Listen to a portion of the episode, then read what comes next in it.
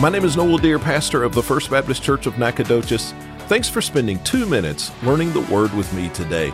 My Bible focus, 1 Timothy 2 8. Let me read. Therefore, I want men in every place to pray, lifting up holy hands without anger or argument. Uh, this is a short verse, but it's packed with meaning. Uh, this verse gives us a who, a what, a where, a how, and a why. And that's way more than we can cover in two minutes, but let's see what we can learn. The Lord speaks here through the Apostle Paul and says that he wants men to pray, and then he says that their prayer should be characterized by two things. Well, let's start simply with men praying.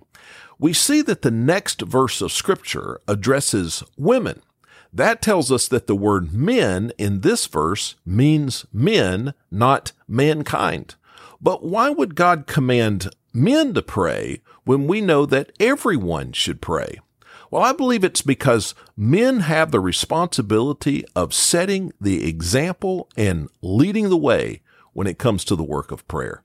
Uh, oftentimes we think uh, that men should go and do some active work for the Lord, and the women should gather in prayer groups and support the work.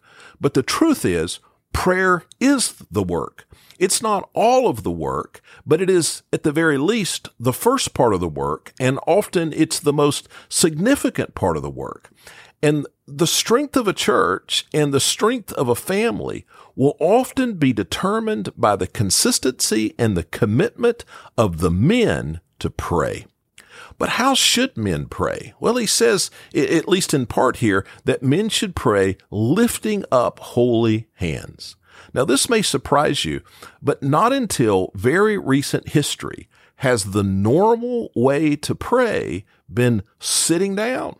In the Bible, almost every single prayer is done either with the prayer laying face down, prostrate before the Lord, or the prayer is kneeling before the Lord or the prayer is standing with arms raised. That's the normal way to pray in the Bible and has been the normal way to pray through much of the history of the church, but not today.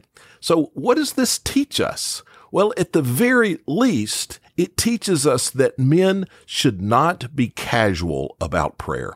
Prayer is not an add on. Prayer is not an afterthought we must pray with urgency and fervency. And even in our posture, we should demonstrate the reverence we have for the Lord and for the privilege of prayer. May we grow in our faith as we learn God's Word.